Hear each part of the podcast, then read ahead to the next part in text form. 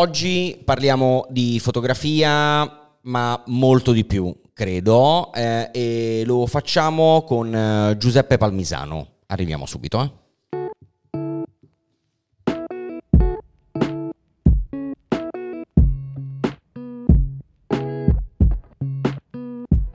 Signori, benvenuti a una nuova puntata di Spigola, un podcast di Collateral dedicato alla creatività e alla contemporaneità. Io sono Andrea Tuzio e come vi dicevo, oggi parliamo di fotografia, ma di molto altro, immagino, con Giuseppe Palmisano. Ciao Giuseppe, benvenuto. Ciao, ciao a tutti. Grazie mille di aver accettato il nostro invito, ma subito ehm, io volevo dire Giuseppe Palmisano, H, io sono Pipo, io non sono Pipo, però ci arriviamo. Non voglio spoilerarmi subito la roba, facciamo un passo alla volta. Prima di tutto, come stai? Periodo intenso e turbolento. Ecco, come mai? come mai? Turbolento perché? Ma, eh, no, è un periodo intenso dentro di me. Io sono sempre così irrequieto, sempre un po' in crisi e tutto quello che faccio un po' mi mette sempre in discussione, quindi spesso vivo questi periodi intensi. Quindi la messa in discussione è il motore che ti fa andare, eh? Mm, per adesso lo è stato, lo è stato e non so per quanto, ma lo è. Ok, poi speriamo in quest'ora di riuscire a capire meglio no, questo, questo approccio. Ci proviamo. Allora, arriviamoci. Prima di tutto, tu sei o non sei Pipo? Ma magari sei entrambi o nessuno. Chi sei in realtà? Sono e non sono Pipo. Raccontiamo, proviamo a spiegarlo. Eh, se cercate su Instagram io sono Pipo, io non sono Pipo, vi poi capirete di che cosa stiamo parlando. Sono i eh, profili Instagram di Giuseppe, che come diceva è un fotografo, ma non c'è bisogno che lo raccontiamo. E quindi cerchiamo di capire, anzi, cercheremo di capire se sei o non sei Pipo. Ho detto sei, se sia Pipo che non Pipo. Come, come funziona? Me lo spieghi un attimo meglio? Allora, credo che parta un po' da, da un bisogno di eh, dare un nome a, ai progetti e okay, a quello che sono okay. le, le, le, percor- quelli che sono stati i percorsi. Eh, io sono Pipo e eh, in realtà la storia è carina e nasce in teatro. Ok. Quindi fuori da, da, quella che in quel momento poteva essere poi la fotografia, era un'esperienza che stavo facendo a Roma eh, e nasce perché mi trovavo in alcuni per caso in alcuni salotti di attori anche un po' conosciuti, io okay. ero un perfetto sconosciuto e vedevo che alcuni mi guardavano per dire ma questo chi è? E poi un po'. Classe. Allora quella è stata proprio la mia manina alzata, no? Io so, scusate, io sono Pipo. Pipo da Giuseppe, vabbè, questa è un'altra storia. Però mi piace saperlo, come mai? Chi è che ti chiamava Pipo? I miei amici macedoni. Ah. Ma più che mi chiamavano Pipo, mi chiamavano Pippo che okay. poi il mio nomignolo da quando sono bambino. Ok. Ma loro non usano l'allungamento fonetico, quindi quando poi scrivevano delle dediche era Dear Pipo, Pipo, Pipo, Pipo. E ho detto, ma senti, ma che bella questa cosa che si possono perdere le lettere ma si può rimanere se stessi. Ahimè non sapevo in realtà che se stessi era molto più... Quindi Pipo ho detto vabbè lo prendo in... in lo faccio mio. Lo faccio mio e uso, tolgo questa P probabilmente inutile per loro ai fini della scrittura e la uso Pipo. Quindi poi io sono, è nato Io sono Pipo, poi a un certo punto Io sono Pipo non bastava più eh no. perché è andata a identificare quella che è stata il filone fotografico che negli anni ho eh, insomma, condiviso. Avevo bisogno di dire cosa c'era oltre a Io sono Pipo, che c'era tanto oltre a Io sono Pipo e quindi è nato Io non sono Pipo, che poi delle volte viene confuso con Giuseppe Palmisano, ma credo che sia Giuseppe Palmisano, ma il punto è che Giuseppe Palmisano è anche Io sono Pipo. Ok, spero. Eh, io spero che non siamo stati chiari. Cioè, spero di. Perché eh, secondo me l'approccio a questa chiacchierata è quello di liberarsi da ogni tipo di eh, eh confine mentale. Assolutamente. Cioè, dobbiamo andare molto liberi, fuori dagli schemi e fuori da ogni cosa, secondo me. No. Credo che sia stato proprio quello: definire tutto per non cercare di non definire De più nulla. E a un certo punto mi sono proprio stancato, infatti ho fatto anche degli atti di non definizione e di non appartenenza molto forti. E, ehm, che poi mi hanno portato credo anche a diluire questa identità ed è quello che sto anche in questo momento cercando di percorrere, cioè un'esplosione dell'identità, okay. eh, almeno artistica, perché certo. poi quella invece personale è la cosa più difficile da definire ed è quello è veramente il, il vero fuoco della, del, messi, mes, del, mettersi in discussione. Ecco, cioè ne, parlavamo, ne, parlavamo, fuori, fuori onda prima di iniziare a registrare, no? il mettersi in discussione è alla base di tutto ciò che fai, no? Sì, mettersi in discussione, cioè è anche molto pericoloso, nel senso che in alcuni momenti ti trovi a dire ok, ma uh, quali sono i punti saldi in realtà, no? E spesso si riflette anche nella, nella, nella, personalità, in quella che potrebbe essere tutto, che potrebbe stare di fuori di quella che è la, il percorso artistico e quello che gli altri vedono. Però sicuramente per, la, per quanto riguarda la ricerca è interessante è interessante e mi ha portato a dire cosa sono, cosa faccio e come lo esprimo. Il punto è che ci, ci, richied- ci, ci, richiedono di dire chi siamo e nell'arte è assolutamente il punto di forza essere qualcosa. Assolutamente. Io sono Pippo, per me era quel qualcosa che però un po' ho voluto mettere in discussione, in discussione. pubblicamente. Anche. Certo, certo. Poi ne parleremo del progetto, di come si è sviluppato certo. e tutto il resto. Eh, ma quindi quante personalità hai e che differenze hanno tra loro, se ne hai di più? Personalità... Le personalità di Giuseppe Palmisano credo siano magari molteplici. Credo che invece artisticamente riesco a riconoscere molto bene che siano due, okay. eh, o meglio, che possono essere chiamate personalità come progetti. C'è un progetto fotografico e c'è tutta una serie di progetti invece che non sono fotografici ma hanno dei media diversi, vengono espressi ogni volta a seconda di quello che è l'idea, che è la madre di tutto, ma anche il padre e il figlio, perché ti richied- cioè, hanno bisogno, sono, dipendono da, da, da, qualcosa e ti, ti richiedono qualcosa, quindi l'idea comanda. Ok, proviamo a fare un po' di chiarezza. Raccontaci la tua genesi. Tu non nasci fotografo, tu no. nasci attore, clown, scrittore. Raccontaci un po' come hai iniziato. Allora, eh, per quanto riguarda la fotografia, quando mi chiedono quando ho iniziato, io dico il 4 novembre 1989. Questo ci arriviamo tra pochissimo. Invece per il resto, inizio credo raccontando delle barzellette alle feste familiari. E, Sei un gran sai, raccontatore di barzellette? Se- ero, sono, lo sono stato, lo sono okay, stato okay. e venivo ingaggiato da, dai miei zii come giullare di, di corte, di corte e mi chiedevano adesso quella è la sedia, sali su perché sei piccolo così Beh, ti certo. vediamo tutti e racconti le barzellette e, e, mm, dicendo perché ne sa più di cento e quindi erano le barzellette poi un po' prese da mio padre, un po' insomma quelle che leggevo. Eh, quello credo sia stato il primo momento di di, di, di, di, capire cos'è un teatro. Il teatro è una, una, una persona che parla e un'altra che, che, ascolta. E poi la sedia, la sedia in teatro è, è, è, è la scenografia per eccellenza. Certo. Poi subito invece dopo è passata la maschera, per, la maschera più piccola del mondo che è il clown che è stato il mio primo approccio un po' più ponderato a, a quella che era la teatralità, insomma, la rappresentazione in quel senso. E dal clown, dalla clowneria, è, è partito poi il percorso in teatro con un po' di studio. Sono stato a Roma, ho, fatto, ho lavorato nelle compagnie teatrali. Quindi sì, sicuramente la palestra, la nascita artistica è dovuta ed è, ed è grazie al teatro che, che diciamo, ho iniziato il percorso.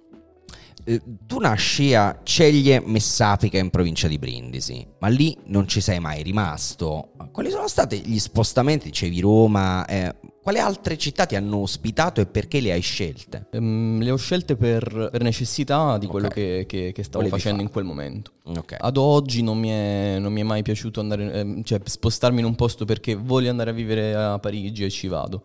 Eh, anche i viaggi ad oggi è stato sempre un po' così, mm, non ci vado per visitare, ma ci vado perché ho un motivo.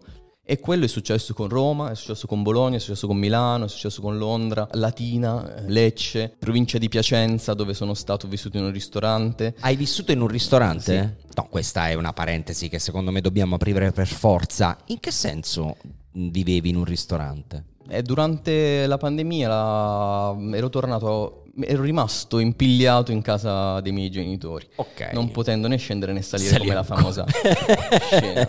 E, mm, mi dovevo inventare qualcosa, mi dovevo inventare qualcosa e, e avevo bisogno di andare via perché mm, l'animo nomade non mi permette di stare in un posto troppo tempo e non mi permette di stare assolutamente nel, nel- nel raggio della- de- di pochi chilometri dalla mia famiglia e della mia regione. Ok. no? Co- come canta Vinicio Capostrano, hai il ballo di San Vito, fermo non E sai non mi- stare in nessun Eh, posto. E a me non passa ancora. Eh, sì. Ecco, che cosa mi serve? Non mi serve una casa, mi serve, mi piace moltissimo cucinare, mi serve una cucina con un letto. Idea. I ristoranti sono chiusi, chiedo ai ristoranti di ospitarmi e così faccio. Io utilizzo i miei profili, il mio profilo, quello di Io non sono Pipo, per le call alle persone, cioè chiedo alle persone di aiutarmi. Certo. Perché la mia attitudine mi ha sempre fatto chiedere agli altri qualcosa, cioè è bello da- che mi diano, che poi possa dare io qualcosa, però Eh, è bello certo. che l'umanità si aiuti. È anche quello su cui fonda un po' il percorso di ricerca eh, di, di quel tipo. Quindi eh, io sono, sono in Puglia, ho bisogno di un ristorante chiuso dove andare a vivere. Vi ricompenso con, vedremo, eh, una performance, in qualche modo io sono lì, faccio delle cose. Mi rispondono mm, i ragazzi del, si può dire, ristorante, Uh, Bel voglia. Respiro di Agazzano in provincia Che di salutiamo, Piacenza bella raga. che salutiamo. Eh, e oh, se vuoi, qui puoi venire. Ehm, stiamo iniziando a fare dei lavori, però un letto, qualcosa si trova. Io parto, prendo, chiedo al mio amico se mi potesse dare un passaggio perché eh, in macchina forse facciamo un po' prima. Parto dalla Puglia e vado lì eh, con uno zaino, la certificazione firmata perché poi perché ti stai spostando? È stato il dubbio amletico, ma perché mi sposto per lavoro? Eh sì. E che cosa fai? Eh, bella E domanda. questa è la domanda che Principale. da mia madre ai carabinieri si sono fatti. eh, si fanno e si fanno un po' tutti. Vado a lavorare, sono un artista, vado a fare una Performance. Performance. Per- verrebbe Meno dire, male cioè, che non- Perché vado a dormire in una cucina, non sarebbe stato Io volevo accettato. assolutamente Certo. scrivere questo, cioè non volevo Eh, lo so. eh, perché quella in sé, quella dichiarazione in sé era parte fondante di quel, di quel progetto. Insomma, vado lì eh, con l'idea di vivere fino a riapertura di tutto e alla fine... In Quanto realtà mi sono messo a, e sono andato lì che volevo cucinare, la cucina non era agibile perché stavano facendo i lavori, Ah. quindi sono rimasto con meno di quello che avevo da me, quindi con un fornelletto e vabbè, comunque bellissimo, è durato tanto perché ci sono stato tutta la stagione estiva anche a lavorare Wow. perché mi hanno chiesto di rimanere a lavorare e poi questo ha messo completamente in discussione la mia vita, sono diventato un cuoco per due anni e mezzo. Davvero? Sì. Hai fatto il cuoco per due anni e Sì. mezzo. Che cosa ti piace cucinare di più? Sono un panificatore. Ah sì? eh, Pasta, se- pane, seriale. pizze, tutto? Pasta, pane, fizia, un lievito, un lievito madre di mia nonna che ha più di 40 anni, che ho ricordato da mia zia, che da cui ci sto facendo un progetto, un progetto artistico, in qualche modo comunque umano, perché Poi parleremo- con me, vabbè. Questa roba dell'umanità, poi ne, ne parleremo più avanti. Ora dove vivi? Ora in questo momento sono a Milano. Ok, quindi vivi a Milano eh, ed è proprio a Milano, in Corso Genova, Sì. che tu hai capito, indichi anche una data, eh, leggo il 14 ottobre 2012, per l'esattezza. Cos'è che hai capito in quella data? Tra l'altro, questa cosa l'hai capita mentre Mariella indossava un paralume. Ti va di fare un po' di chiarezza sulla faccenda per noi, grazie. Come una scena del crimine, come, la- come l'hai Eh, descritta. Eh sì, sembrava in Eh, Corso Genova no. nel 2012. Allora, eh, fino a quel momento foto- avevo una macchina fotografica, mi ero trasferito a Roma, fotografavo cose e non persone. Ok. Poi io ho un'esperienza anche in ambito musicale, andavo, avevo avuto un'agenzia, ho fondato una- un, un paio di agenzie musicali, musicali di booking, booking eh, Mm. Certo. eh, di concerti, andavo in giro con le, con le band e quando mi fermavo in alcune città iniziavo, ho iniziato a fotografare. A Milano è iniziata questa cosa qui con Mariella Ok. Che eh, si è prestata a essere, diciamo, la prima modella, cioè una prima persona che non conoscevo a cui fare delle foto. Eh, mi ha ospitato e questa cosa poi è diventato, diciamo, il modo, il modus operandi, cioè, mm, mi ha ospitato nella casa in cui viveva e lì c'era questo paralume, io ho chiesto a lei di infilarsi all'interno. Sicuramente avevo mutuato da qualcos'altro queste visioni, ci sono altri fotografi, poi negli anni ho riconosciuto aver fatto cose del genere, perché la fotografia è questo e non è autoriale, cioè è un, un rubare, un rubare visioni. Per cui quando l'ho vista mi, è- mi sono esplosi gli occhi, ho detto questo è quello che voglio fare, infilare delle persone in un paralume. E, mm, o comunque dialogare con lo spazio e con la casa e mi cre- credo che il corpo e la casa abbiano molto a che fare in questo senso, proprio nella- nel mischiarsi e non riconoscersi magari delle volte più mm, fisicamente ma metaforicamente. Ed io credo che in quel momento della mia vita fossi proprio quello, cioè ero, mi- ero mescolato con le case dove vivevo e, e, mesco- e- e impigliato nelle case dove, ero- dove ero- dove avevo vissuto. Certo, quindi è lì che nasce proprio, che arriva la fotografia in modo, mi verrebbe dire, ufficiale, ma non è, secondo me non è corretto. È- Emerge una visione più definita in quel momento. Mi riconosco, cioè mi guardo da fuori e mi riconosco. In un'intervista hai detto che non hai mai sognato no, di fare il fotografo, semplicemente ti sei ritrovato dietro a una fotocamera e non più sul palco. È stato quindi, cioè, naturale il passaggio, mi verrebbe da dire di sì per come me lo hai raccontato, e se non avessi fatto il fotografo, avresti continuato a fare l'attore o avevi qualche altra cosa in testa? In quel momento avevo un'agenzia musicale, quindi avevo, avevo fatto. Mi, mi ritrovavo con delle, delle band che avevo aiutato a far girare. E- Avresti continuato quella, quella carriera? Mm, L'ho continuata per un po'. Mm, È stato la fotografia, è stato il progetto a spingere. Io ho anche eh, fatto un libro e mm, ho venduto la macchina fotografica per pagarmi i Ah. debiti dal libro. E in Ecco. quel momento la Maria è la stessa che mi aveva detto: Ma se tu hai iniziato perché ce n'avevi una, mo che non ce l'hai, smetterai. Eh, cioè, smetterai sicuramente. Infatti, è stato così. Ho smesso per un anno. Nell'anno in cui eh, il primo magazine. Adesso non ricordo il nome, ha pubblicato le foto e, E da quel deciso- magazine lì sono a macchia d'olio, sono state in- si può dire in tutto il mondo. Certo. E, e- e lì ho detto, ma che cosa sto facendo? Eh, sono proprio- cioè, eh, Secondo me forse è meglio che Forse quella che macchina. un pochino continuo me la sono fatta riprestare, non l'ho avuta per un sacco di anni perché poi da lì è iniziato anche la cosa dell'umanità. Io mi facevo prestare la macchina fotografica perché potevo così conoscere qualcuno che mi aiutava, che mi stimava e quindi a iniziare un dialogo perché comunque mi presti la macchina fotografica, Certo. o ci tieni un po' a quello che faccio, Eh no? sì. Quindi iniziavano anche delle amicizie in questo senso. Poi andarla a recuperare, io delle volte mi prendevo il treno, andavo a recuperare la macchina fotografica, ma era una cosa che avevo imparato dal teatro. Io a 19-20 anni prendevo il treno la mattina alle 6 per andare a fare le prove e mi, e mi sono sempre chiesto, ma se un fotografo dovesse fare due ore per andare a prendere la macchina fotografica, ma sarebbe veramente motivato a farlo, in quel momento lo ero. In Ok. quel momento lo ero e quello che chiedevo poi quando... Insomma, mi capitava di parlare con altri fotografi, dicevo, chiedetevi se vi, fa- vi- vi fareste, si dice, Sì, sì, eh, sì. due ore di treno per andarvi a recuperare la macchina fotografica. Invece, siccome la fotografia è semplice, ce l'hai lì, e specie adesso, no? 4 secondi, avevo calcolato 4 secondi per fare una foto con l'iPhone. È facile, lo faccio. Però se ci devo prendere prima un treno da due ore e svegliarmi all'alba, La cosa forse ci penso una. la cosa cambia. E quindi, Ma da attore teatrale, quali personaggi amavi interpretare che tipo di spettacoli amavi fare? allora, il percorso eh, è stato mm, un po' lineare, nel senso ho dovuto cominciare con quello che avevo. Ok, Il teatro sperimentale era interessante, quindi quando ho lavorato con ehm, i, i registi che diciamo scrivevano i loro spettacoli, erano anche autori, è stato molto interessante. Non c'erano dei, dei veri personaggi, c'erano più delle, delle figure. Non era un teatro che partiva da racconti, da sceneggiature lineari, ma era sperimentale, quindi si giocava molto con il corpo. Quello sicuramente mi ha insegnato tantissimo. Invece per quanto riguarda invece i personaggi, ho fatto tantissimo teatro ragazzi, quindi era molto bello in realtà in uno spettacolo fare anche 10 personaggi contemporaneamente. Uscivi, facevi il video della scuola dei supereroi, ritornavi, facevi Batman, risalivi, Ti- facevi la vecchietta che passava. ti capisco Eh, ma- perché ho lavorato eh, in teatro con i ragazzi delle scuole medie per tanti anni ed è esattamente è una gioia incredibile poter fare mille cose. Ed è difficilissimo. Difficilissimo, ma infatti- divertentissimo. Infatti è stata quella pale- un'altra palestra importantissima per, per- per imparare a recitare o per disimparare a recitare, come direbbe qualcuno. Sicuramente quelle- quei personaggi lì sono stati fondamentali. Poi un personaggio a cui sono un po' legato perché è interessante sono eh, cioè, più una figura teatrale che sono i buffoni. Come no? E quello è stata una ricerca interessante, interessante per- proprio per la loro difficoltà di stare al mondo per una serie di questioni, insomma, legate anche al fisico e quello che si portano addosso Certo. o de- dentro. Eh, da fotografo invece, al centro del tuo mondo, universo della tua estetica, no? c'è la figura della donna, tu hai detto come massima espressione della natura, sono parole tue se non sbaglio.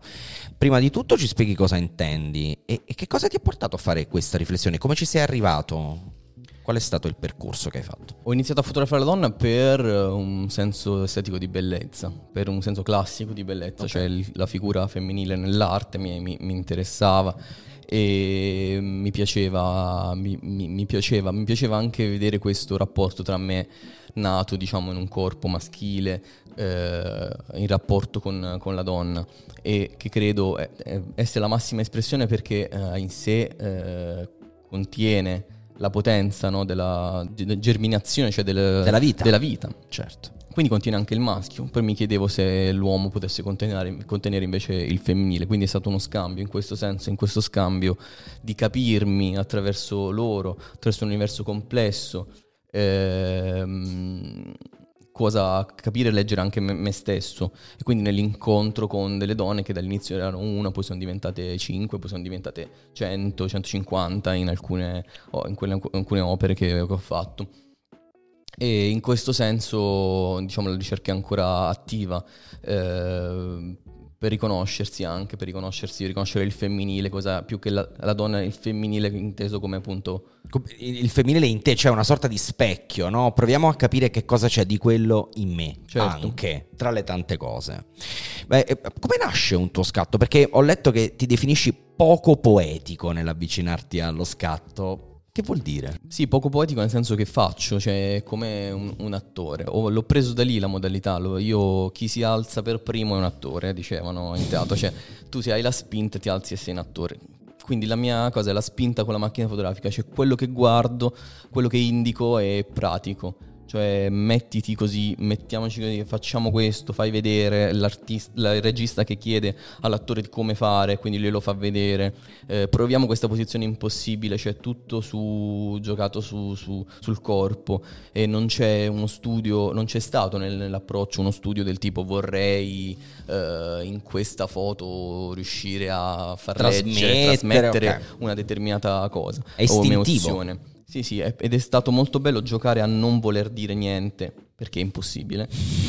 Però è una bella, una bella attitudine, per me è stato bella, un bel modo di iniziare. Ok. Lo hai detto anche prima, ma mi riaggancio a una roba che ho letto dal tuo sito. Eh, tu non cerchi modelle per gli scatti, tu cerchi persone. Infatti prima hai detto modella, poi hai detto persona subito dopo. E parlando di te stesso, Mm, non ti piace definirti fotografo o artista, ma essere umano. Quindi il concetto di umanità, no? L'abbiamo detto prima, cioè viene prima di tutto, mi sembra. Sì, poi delle cose si scrivono e proprio per la tecnica della messa in discussione si rilegge come aprire Facebook e andare a guardare nel 2006 cosa ho scritto? Ma quanto ero coglione. certo cioè, voglia come no? No beh questo diciamo meno cioè, capisco il perché scri- ho scritto delle cose in alcuni momenti tipo questa e lo, lo, lo recepisco bene lo, lo, credo ancora per alcuni motivi. Eh, in questo momento la, invece la mia discussione è quanto un artista può essere un artista per lavoro e un umano eh, per, scelta. Per, scelta dei suoi genitori. Quindi eh, sì, eh, mi piace essere principalmente un essere umano per non dimenticarsi diciamo chi siamo, da dove veniamo. Ehm, originale in senso di origini, no? cioè nel senso faccio qualcosa poi nella, nella mia, nel mio percorso che viene da quello che, che, che sono io e questo non, per me è imprescindibile. Però sì, sono, mh, mm, quando il carabiniere ti ferma e dice che fai nella vita, devi dire la verità. Probabilmente fotografo è molto più semplice di artista, quindi in quel caso scelgo fotografo. Ehm, però sì, essere model- persone perché in quel momento mi, serve, mi, serviva, nel senso più bello del termine, eh, persone, cioè persone come me che non, non sanno, io non sapevo, di, avevo una macchina fotografica ma non sapevo di fotografia e potevamo giocare bene perché quando non si sa delle volte si gioca meglio. È molto meglio. più semplice, no? Si, si, dice spesso quando non si conosce qualcuno è più facile dire i segreti, più, proprio perché non ci si conosce.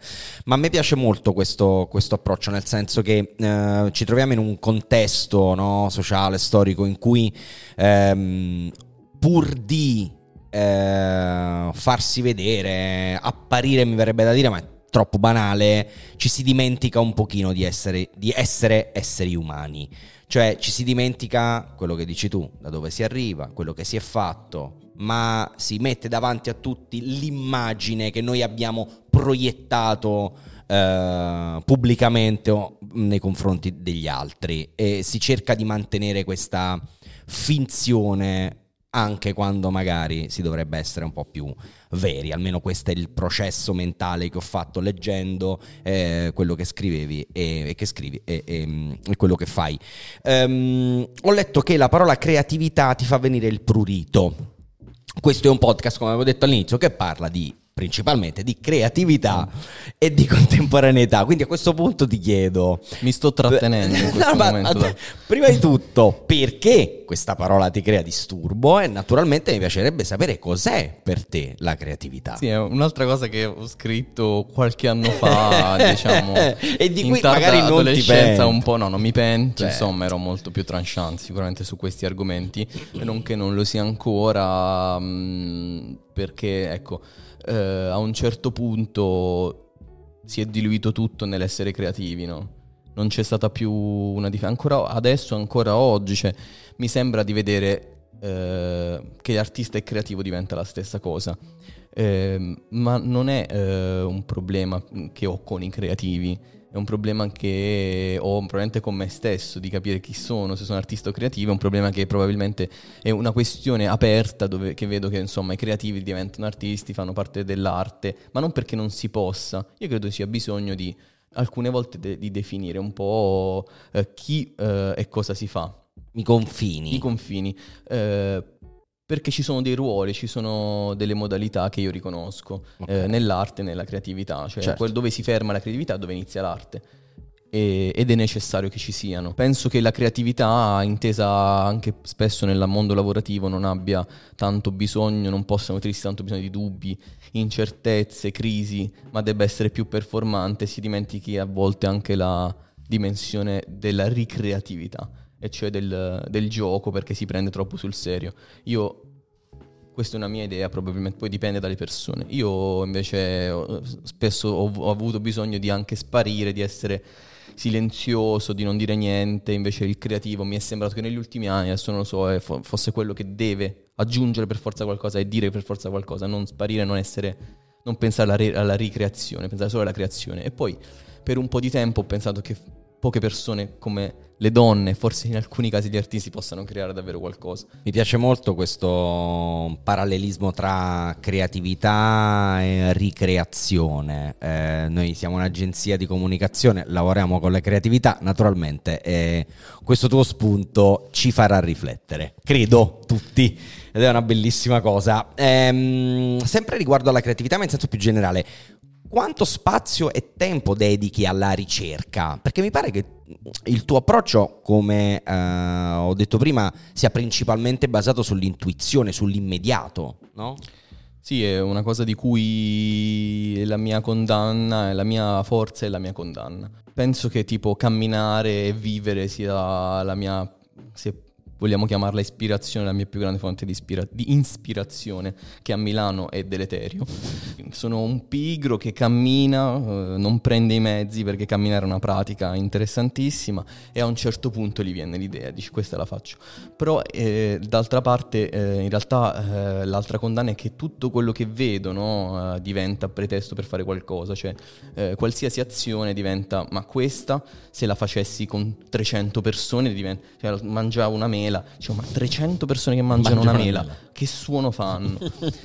quindi quella è anche un'altra cosa, tutto deve essere rimescolato in... Eh, quindi sì, non c'è un processo, c'è un'intuizione, il punto è che mi, delle volte mi devo preservare da queste intuizioni perché non vivo più quello che sto facendo. Ti eh, portano quindi, un po' fuori. Sì, un, sono un pigro un po' anomalo perché comunque mh, a livello cerebrale invece no. Sei molto molto attivo. Molto attivo. Fisicamente sono pigro e poi mi, per, mi, mi, infatti mi, costringo a camminare per poter attivare anche il corpo che serve per, per, per, per ossigenare. Certo, ma in un'altra intervista invece eh, hai detto che passi molto più tempo a distruggere eh, a metterti in discussione, ma sì, questo sì. l'abbiamo eh, già detto, rispetto a creare. Eh, che cosa distruggi? Ad esempio, le, l, quello che, che, che, voglio condividere sicuramente, cioè la, anche l'attesa delle idee è una distruzione delle, di, di, di, di, esse. Cioè, mh, io ho delle idee che adesso convivono, convivono con me, che vorrei fare da anni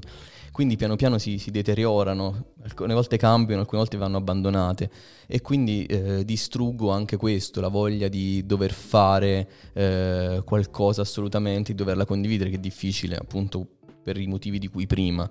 E, ehm, la distruzione anche di, di quello, cioè dist- negli anni ho più che distrutto, ho decostruito, eh, ho riassemblato, ho detto vediamo, smontiamo questa cosa come quando ero piccolo, non avevo nessun giocattolo intatto. Cosa vuol dire, no? Cosa sono le parti di questa cosa qui? Quello distruggo, ecco, in quel senso distruggo non si, come forse non si può creare, non si può completamente distruggere, ecco. Ehm la, di- la decostruzione è, è, interessante quando ho avuto approccio con la fotografia ho voluto condividere nei laboratori ho cercato sempre con tutti di dire smontiamoci un attimo okay. e, e, appunto mettiamo da parte la macchina fotografica come ho fatto io ci sono un fotografo ma senza la fotografia John Cage Dodgett senza la musica proviamo a succede? togliere sempre. che cosa succede sicuramente ok ok ok, E, e poi mm, adesso arriviamo a parlare del tuo alter ego io sono Pipo come nasce? Cioè, eh, proprio il, il progetto. Quando è che c'è il via e dici adesso ci mettiamo là, facciamo questo, questo, questo, questo e questo. No, io dopo quella, quel 2012 sì. con Mariella ho fatto due anni e mezzo di fotografia in giro per l'Italia facendomi ospitare. Il progetto, quindi diciamo mm, la mia pagina che avevo in quel momento, ho sempre fatto poi comunque qualcosa nei social, dei video, delle... Mm, ok delle foto, ho sempre avuto un profilo social, sono comunque in qualche modo nativo digitale, almeno se si parla di carriera artistica lo sono assolutamente e devo ai social quello un po' che, che è stato il mio percorso, la mia crescita nello scambio con, con, con, gli altri.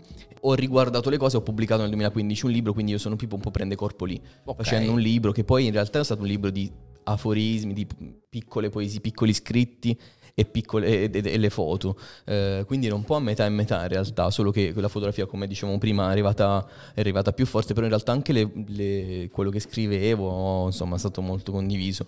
E quindi io sono Pippo nasce in quel momento, cioè, o meglio, io sono Pippo diventa quello in quel momento, nasce per, come nome peraltro e diventa quello credo che poi quando mh, sono stati pubblicati gli articoli mi, parla, mi, scrive, mi, mi, scrivevano Giuseppe Palmisano, non io sono Pippo, quindi lì c'è stato già un primo uh, dubbio amletico, ma io sono Giuseppe Palmisano o sono io sono Pippo? Eh. Io sono Pippo credo che arrivi veramente in maniera concreta quando ho pensato di lasciarlo. Esatto, perché poi nel 2019 hai preso una decisione completamente fuori dagli schemi, cioè hai deciso di vendere la tua identità digitale.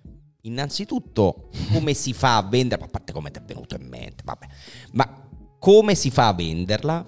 Quali sono stati gli step e cosa è successo dopo che hai preso questa decisione? Ne hai parlato con qualcuno e qualcuno ha detto tutto a posto. Io nel 2017 eh, ho pensato di... quando iniziavo a riflettere sul fare le cose collettive, non è fotografare più una persona ma fotografarne cento, pensare di uscire un po' dal social, eh, già l'avevo fatto qualche anno prima andando in giro presentando il libro, quindi che, è stato, che ho preso corpo, cioè sono stato qualcuno nel, nella vita degli altri con un, con un corpo. E ho detto vabbè, sai che c'è, Instagram non mi serve più.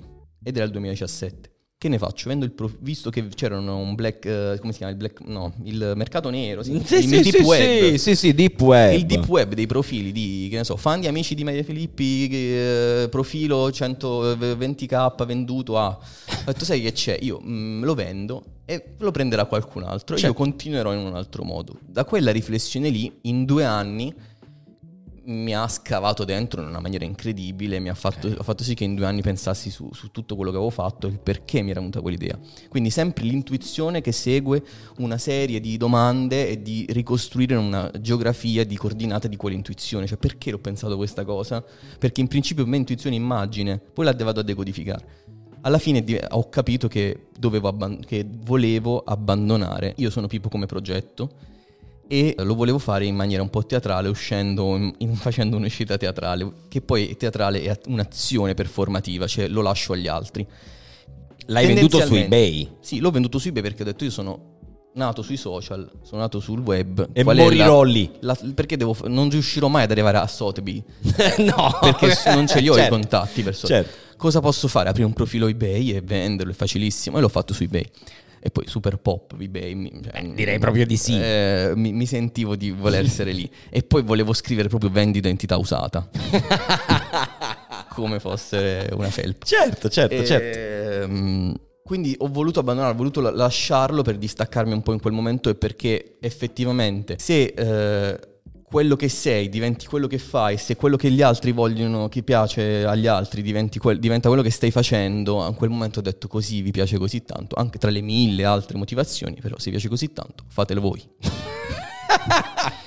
E beh, quello che Eh. molti, molti dicono, no, ti piace? e fatelo tu, si dice a Napoli. Sì, Ma- eh, era una delle, delle- Certo. delle mille motivazioni che in due anni ho dovuto ricostruire camminando perché sono stato a Milano, per un anno non ho mai preso i mezzi, camminavo e pensavo, camminavo e pensavo perché lo sto facendo e poi l'ho fatto in, in quel modo lì, abbandonando e distaccandomi da quella cosa lì anche per una serie di motivi per cui dire c'è anche tanto oltre questo. Certo.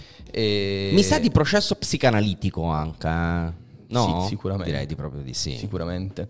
E l'idea che si potesse distruggere qualcosa, l'idea che si potesse abbandonare qualcosa che ti ha definito e che ti fa campare, l'idea che un artista potesse ess- mettersi veramente in crisi e dire io chi sono senza questo? Vivo comunque, sono un artista o sono solamente uno che ha avuto un'intuizione fotografica che vende? Certo. Da lì psicanalitico davvero Eh, perché beh, mi, mi ha sì. fatto mettere così tanto in crisi. Sono arrivato a essere negli ultimi due anni anche un cuoco e sono andato a fare il pane a Venezia, in Sicilia Ecco. e in altri posti. Quindi sono arrivato davvero su un'altra sponda de- di Venezia, in quel caso della Giudecca, eh, ma di, di me stesso, ecco. E- Ma, eh, ed è stato bello, ed è bello. Beh, sì, perché la decisione comunque è, è importante, l'hai descritto, ma cioè i sentimenti, le emozioni quando poi ti sei reso conto che lo hai fatto davvero, cioè che hai venduto la tua identità. Qual è stata la sensazione? Mm, banalmente, banalmente, cioè mm, brevemente eh, lo volevo fare fino all'ultimo e l'ho fatto. Ok. Eh, quando l'ho fatto, eh, avendo sempre questa attitudine d'attore per cui eh, mi è sempre piaciuto di condividere e vedere la reazione, come in teatro. Faccio le prove per un po', vado in scena, ridono, bene, non ridono, devo cambiare battuta. Eh, ridono, questa battuta la ripeto più volte, mai più di tre, perché poi in teatro non ridono più. Eh, però ecco, in quel momento è stato interessante vedere un po' un ammutinamento generale, il tipo non lo capisco, schippo, oppure forse lo capisco, però non, non, eh, mi lascia interdetto. Oppure altre motivazioni, però non c'è stata la stessa risposta eh, attiva, cioè a me interessava un confronto. Ok. E non lo so perché, lo scoprirò piano piano sempre di più. um, alcune cose in alcuni momenti vengono fatte e non vengono, poi dopo si... si Assolutamente. si- si- C'è tempo quindi per diciamo capire. la cosa che più mi ha, mi ha lasciato perplesso era non riuscire ad avere uno scambio eh, che non fosse ancora una volta tipo bello come facevamo per le foto, perché anche lì è sempre stato difficile che arriva arrivi qualcuno e ti dica questa cosa mi piace perché o non mi piace perché, che è molto più interessante. Assolutamente. Invece, mm, e la cosa è hai fatto una cazzata, oppure, eh, oppure no, vabbè, ma che cosa assurda. Che è un po' quello che si usa un po' per gli artisti. Spesso si dice così: o una cazzata, o sono. Oppure, oh, è un pazzo. È un pazzo. Quello per dire un artista è bravo, è un pazzo. Ma la tua identità è stata acquistata da un certo Francesco R. Ma lo hai mai incontrato? Ci hai mai parlato? Sono diventato amico. Amico. Eh, sono diventato amico, sono andato vado- sono spesso a trovarlo e ehm, abbiamo giocato molto di questa cosa. eh, tant'è che poi effettivamente mi sono distaccato dentro di me, ma poi fisicamente mai. eh, tanto che lui poi mi ha, cioè, abbiamo continuato a ragionare su che cosa si potesse fare con questa Infatti, identità. Perché non si Perché è fermato quel italiano, e l'italiano ho potuto conoscerlo, se fosse stato tipo l'altro che stava concorrendo con lui, che credo fosse tedesco da quel profilo eBay, magari non, non avrei più preso le redini eh, di nessun modo, cosa che io lo mettevo in conto. Con lui invece è stato più semplice perché potevamo parlarci, poi lui era già, poi era già stato collezionista delle foto, insomma, aveva una, mm, già una sensibilità rispetto al percorso. Io avevo chiesto che comunque venisse utilizzato anche per- ai fini di, eh, sociali e mm, benefici in merito a mm, sostenere progetti sulla violenza sulle, per le- sulle donne, insomma. Una serie di cose su cui abbiamo ragionato, infatti abbiamo provato a rimetterlo in vendita durante la pandemia per finanziare delle case di ascolto, insomma.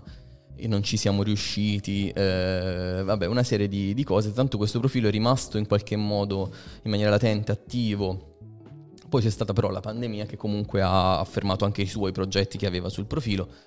E adesso, dopo tre anni eh, di altro per me, appunto, cioè io ho proprio mollato i social, sono andato appunto in cucina eh, fermandomi dalla, nel, della, nell'ambiente ristorazione, ho ritrovato il profilo con lui, è stato rimesso un attimo in discussione, ho pensato che era bello che ripassasse da me per fare altri giri forse. Okay. E quindi adesso lo sto ristudiando un po' e chissà cosa risuccederà, però senza la possessione della, dell'identità, ma come un custode della mia, adesso mi contraddico, creazione. Ci sta, no, non ti sei contraddetto, invece è corretto. Della mia oh, piccola, piccola, piccolo figlio, ecco. Certo. Eh, quando hai messo in mente la tua identità, hai dichiarato anche che i ricavati, oltre a fare quello che hai appena citato, eh, ti hanno aiutato anche a finanziare il progetto Vuoto giusto? Mi sbaglio? Avrei voluto continuare con vuoto okay. perché era quella cosa che farò, perché adesso ce ne sarà un altro. Il punto è che sì, che il, il, ricavato, se fosse stato abbastanza, ma questo non è stato, avrebbe finanziato Vuoto, che è il progetto performativo, esatto, è un progetto più, più complesso che ho, che ho iniziato sempre nel 2017 con il primo appuntamento che ho facendo una call a 300 donne. Avevo questa idea di dittico inizialmente eh, uno scatto diciamo dal colore bianco e uno scatto dal colore nero e quindi mh, persone dalla pelle, donne dalla pelle chiara, persone, donne dalla pelle scura. In un secondo momento sono riuscito a realizzarli entrambi. Una call sui social, ho chiamato, cioè mi hanno, hanno aderito più di 400 donne da, dal sito eh, e io li ho chiamate tutte al telefono durante un'estate. Un processo durato un anno, la prima volta è durato un altro anno, abbondante la seconda volta. Prima volta conclusosi con uno scatto a Pesaro eh, con 150 donne Seconda volta uno scatto alla Reggia di Caserta, eh, l'anno successivo con 12 donne dalla pelle scura, per cui era un progetto che, che volevo continuare. Poi c'è stato appunto quello che c'è stato, esatto. quel momento di pandemico, e io quello mi ha portato a fare altro ed è un progetto che ancora oggi ho lì e adesso probabilmente a giugno vediamo, potrebbe accadere un nuovo Qualcosa? episodio. Un nuovo episodio. Sì, però l'idea era appunto quella di, di, di, di finanziare da parte di chi lo prendeva eh, dei progetti, diciamo, sempre che avessero la donna e che avessero alcuni temi insomma, al centro. Al centro. Certo. Il voto 2 è stato molto intenso, una bellissima documentazione delle persone che hanno partecipato. Mh, cosa insomma, per loro è stato anche esporsi, anche spogliarsi con persone che non conoscono. È stato molto interessante, ma in quel momento la tua ricerca artistica era ancora tutta concentrata su, sul concetto di donna come esempio, come massima espressione della... No, no, no, già da tempo io mi dividevo tra questo e tra cose diciamo più o meno leggere okay. e divertenti o comunque, eh, ricer- o comunque l'interrogarsi sui mezzi. Il fatto della vendita di Io sono Pipo è stato un interrogarsi anche sul mezzo social, su quello che per tanto tempo durante anche la pandemia ho utilizzato questo modo di, di, di, dell'Instagram, del social, di, inter- interagire per fare progetti web. So, durante la pandemia è nato un disco fatto da 75 non musicisti organizzato su Telegram eh, che abbiamo messo su Spotify ehm, con l'idea di chiamare persone che non avessero mai toccato mai. uno strumento, non sapessero niente di musica. Secondo me è interessante mm, lo troviamo? lo troviamo? Si chiama su... 75G Ok. Eh, mani. Ok, quindi se volete lo andate a cercare su Spotify e vi fate questo piccolo viaggio. Sì, sì abbiamo fatto quattro gruppi, abbiamo pensato cioè, a varie cose, nascevano delle, delle, domande, la musica nasceva da dei quesiti. Come si fa a mettere in musica un metro di distanza?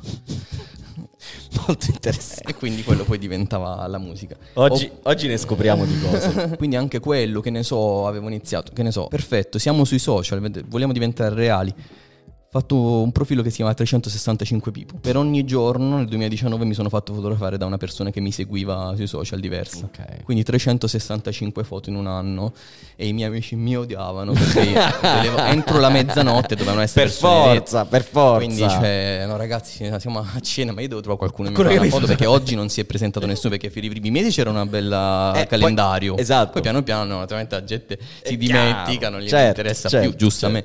E quindi cioè, gli, ultimi, gli ultimi mesi, giorni dell'anno è stato terribile andare in giro. Però poi alla fine ci sei riuscito. fatto. E esiste, c'è una documentazione, le persone sono taggate, sono reali. Quindi è tutto vero. È tutto- È tutto no, no, vero. eh, su quello sì, la Ok, verità è certo. sono filologico, non- non, eh, Non si può uscire da non- lì. no, non si Ah, può uscire. è Ma perché una performance, tutto quello che faccio deve essere sempre dentro me stesso. Cioè, mi devo mettere in discussione, mi devo mettere a repentare, devo fare una cosa, devo capire su di me cosa succede. Certo. Questo impegno che ho, sono pigro, ma io ogni giorno mi devo svegliare. Un Giuseppe Palmisano la mattina si sveglia e sa che E deve sa essere che deve. fotografato da qualcuno. Quello è stato il mio 2019. Bello, ma a questo punto arriviamo ai Io non sono Pipo. Che è un po' questo che stiamo Eh, dicendo. Come mai nasce? Cioè, quali erano le intenzioni rispetto alla creazione di questo nuovo tuo alter ego? Se- Sì, erano, eh, era sicuramente questa, eh, eh, tutta una serie di cose più o meno eh, immateriali che facevo. Appuntamenti, ehm, che ne so, quando ho mollato Io Sono Pipo, ho dato un appuntamento al centro dell'Italia, a Rieti in piazza, che si con- contende con altri paesi della zona il centro esatto dell'Italia, l'ombelico dell'Italia, per dimostrare che potevamo fare qualcosa di diverso che non fosse finalizzato alle foto, all'opera, all'oggetto, perché sono sempre stato dell'idea che l'arte è qualcosa che non, che non si vede, no? Un- E quindi tutte questo genere di cose, tutte queste call e una serie di, anche di fotografie, perché poi io ho fatto foto per eh, musicisti, copertine di dischi. Sì, hai lavorato con Gali, hai Gali, lavorato con Gamon, Gamon, stato che sociale. salutiamo, Gianluca. eh, su copertine, quindi c'era anche tutta una serie di attività fotografiche che non avevano la donna in collante come soggetto, ma ai musicisti che in realtà mi piace molto la collaborazione con loro, mi piace la collaborazione con altri artisti perché nasce un- una terza visione no, tra i due, tra me e loro. Quindi avevano bisogno di un altro spazio e il- questo spazio è stato io non sono Pipo perché mm, in maniera sempre ironica perché l'ironia per me fa parte de- de- de- di quello che faccio era tutto quello che non è io, io sono Pipo ed è bello poi vedere come uno negandosi afferma e l'altro affermandosi nega vabbè questo è diciamo quello che ho visto dopo Certo. e poi io sono Pipo ops è stato un po' questo Ok. il dialogo con, eh, i- i- attivo con le persone che seguivano la pagina e, e, e facevano seguivano il tuo lavoro. che seguivano il mio lavoro, Ok. però naturalmente che seguivano io sono molti che venivano appunto da Da Io sono Pipo. Prima hai detto che l'arte è qualcosa che non si vede, no? Eh, è molto interessante una frase che una volta hai detto. In qualche modo credo che l'arte sia una fede. E la fede, no? Non si vede. È una fede proprio per quello, perché non è tangibile. Che cosa intendevi? Ti va di spiegarci un pochino, secondo te, perché l'arte è una fede? Innanzitutto mi viene in mente che avevo fatto, ho tenuto un laboratorio a Venezia in un uh, complesso di, di fra- di- di- padri, insomma, di un complesso ecclesiastico. Ok. ehm, che ci aveva dato le stanze, insomma. E alla fine di questo laboratorio per venire, veniva a, a chiudere il posto il padre e abbiamo fatto una chiacchierata, credo sia anche stata registrata, di, poi durata un bel po' eh, sul, su Dio, su quello che per lui era stata no, la chiamata eh, e tutto. E, qualsiasi cosa lui dicesse, io dicevo per me è stato uguale per l'arte. Proprio perché era, è stato, è qualcosa che non si vede che ti spinge a, a voler eh, fare, alzarti la mattina a fare qualcosa, no? Andare non- in una direzione. Andare in una direzione. E qualcosa che non si vede che ti fa, che fa, che, che costringe l'artista, che è un po' questa, questa mm, eh, sentinella, questa, eh, come si dice, antenna che percepisce una cosa e che ne indica un'altra per dire o che indica la stessa cosa che ha percepito agli altri per dire guardate lì Che cosa ho qualcosa". visto, che cosa ho percepito. E per cui mm, con eh, sentendo parlare un, un- un padre, un prete, di quella che era la sua esperienza, il suo approccio e il suo contatto con Dio, io eh, ritrovavo le stesse, le stesse risposte cambiando Dio con, con arte in qualche Certo. modo, che in qualche modo è un'entità che ti spinge, che spinge l'artista, che è una, un'antenna e percepisce quello che, eh, quello che è il messaggio eh, in termini appunto eh, più o meno artistici che vuole dare, quello che vuole ri, ri, ri, eh, ricondividere e indicare per farlo vedere ad altre persone. E, e, quindi una fede che ti spinge a fare qualcosa, alzarti la, alzarti la mattina, eh, alzare, alzarti eh, e andare in una direzione, no? Andare in una direzione e, e non puoi definirlo, non puoi essere, non è una persona. No, no, no, è, è, è, assolutamente è, intangibile. Cioè, intangibile, tu... tanto che potrebbe è inutile ma ne abbiamo bisogno. Come forse diceva Lea Vergine o qualcun altro. Comunque sì, è, è, è una cosa inutile che, di cui abbiamo molto bisogno. Um, attraverso i tuoi progetti, i tuoi lavori, le tue opere, mi sembra che tu sia costantemente alla ricerca di un rapporto diretto con le persone, con il pubblico te- che ti segue, ma questo credo che arrivi direttamente dal teatro. Uh, a questo punto però mi sento di chiederti, secondo te oggi che ruolo hanno l'artista e l'arte in, nella società in cui viviamo o magari che ruolo dovrebbero avere? Se secondo te dovrebbero avere un ruolo? A me piace molto pensare di poter sperimentare delle cose che siano leggere e profonde allo stesso tempo e quindi pensare di poter dire si può fare, qualcosa si può fare, si può vedere in un altro modo. Possiamo uscire da noi, possiamo creare quell'interstizio tra noi stessi, tra, tra noi che ci incontriamo e facciamo qualcosa che, che che auspica a un mondo diverso, non più bello, non più brutto, a qualcosa di diverso. Quindi spostare lo sguardo e, e, e noi stessi, il nostro baricentro, cosa che io ho provato a fare in questi anni su me stesso e che eh, vorrei piano piano avere quella consapevolezza e quella fermezza di dire io ho provato, non so se ci sono riuscito, ma ho provato a fare qualcosa di, di, eh, di diverso. Quindi credo che sia questo, comunque guardare a dei mondi, a delle possibilità, creare del possibile. Ehm, questo sicuramente è il ruolo per quanto mi riguarda di un'attività artistica e il mandato che, che mi do. E, e poi sì mh, mm, unirci, unirci in maniera differente non uh, perché magari a volte siamo familiari o amici ma perché ci, unire gli sconosciuti come ho spesso fatto face, facendo delle scene o dei capodanni tra sconosciuti malinconici come, che... come vanno? Bello questa roba dei... un po' fermo io verrei subito nel senso che io spesso ho fatto Capodanni da solo perché non mi andava di andare a fare festa perché che palle, mi annoio. Questo l'avrei fatto volentieri. Eh, non ci, non ci Eh no, no, o se meglio, lo rifai non vengo. ci dovevamo conoscere. perché ho vietato a tutti i miei amici chiaramente, di chiaramente. E a tutti quelli che mi conoscevano. Dico, ma noi ci siamo visti mezza volta, posso venire? Eh, eh, ne, ne, non, lo so. non lo so. E, ehm, Andavano, andav- andavano, bene, adesso un Ci po' credo. che sono fermo, insomma, perché le milioni di idee, come dicevamo prima, questa eccessiva eh, creazione, creazione, cioè ideazione eh, da mettere a bada, però insomma la, l'idea era proprio quella, cioè fare delle, andare in, pers- in, casa di persone sconosciute con altre persone sconosciute, nessuno, e, però fare qualcosa di familiare, come il pranzo della domenica, certo. quindi io facevo le orecchiette, le polpette e si mangiava, cioè si faceva insieme.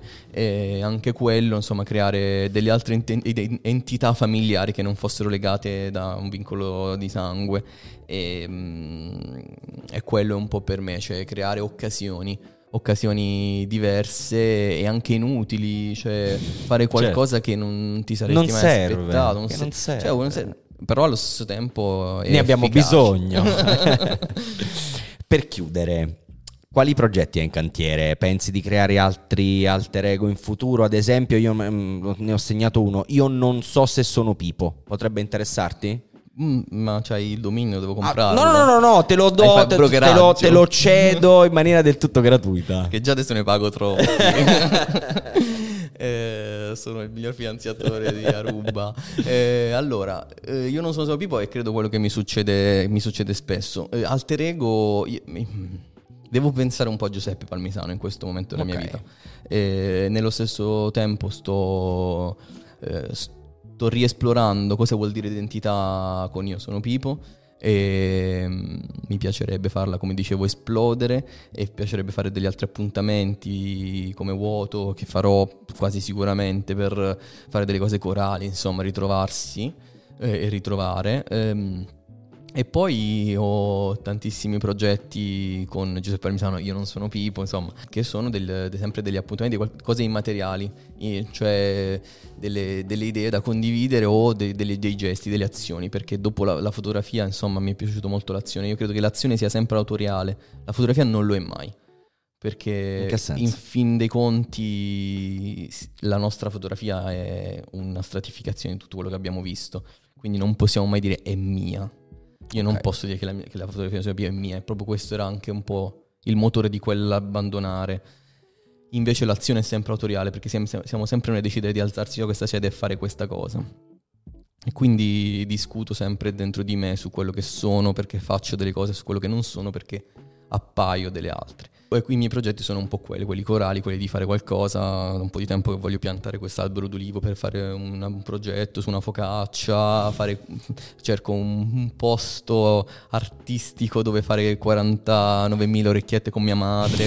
sono anni che lo sto cercando. Eh. Chiamaci no. che noi le veniamo a mangiare. per discutere sulla mia nascita e sulla nascita, insomma, ne ho veramente troppo troppi e alcuni momenti divento così tanti che resto fermo.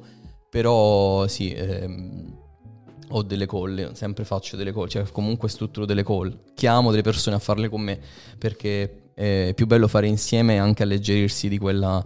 Di quella quell'onere quel carico, di essere, quel no? carico di essere io l'artista eh, eh, invece è bello diluire tutto e ma soprattutto condividere, mi, condividere. Sembra, mi, Sembra, di capire. Perfetto. Grazie mille Giuseppe. Grazie a voi. È stata una bellissima chiacchierata. In bocca al lupo per tutto allora.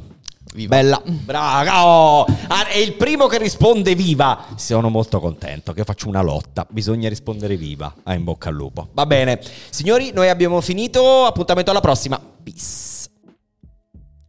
Spigola è una produzione di Collateral Podcast presentato da Andrea Tuzio. Si ringraziano Giulia Guido per il coordinamento editoriale e di produzione, Andrea Gianni per le riprese e il montaggio, Paola Mangiarotti per la visual identity, Giulia Tofi, Andrea Tuzio e Giulia Guido per i testi, Cristiano Di Capo per il coordinamento tecnico, Andres Juan Suarez per le fotografie, Giordana Bonanno e Violetta Schautz per la parte social, Parasite per il set design. Seguiteci su Instagram e TikTok per non perdere le novità sui prossimi episodi.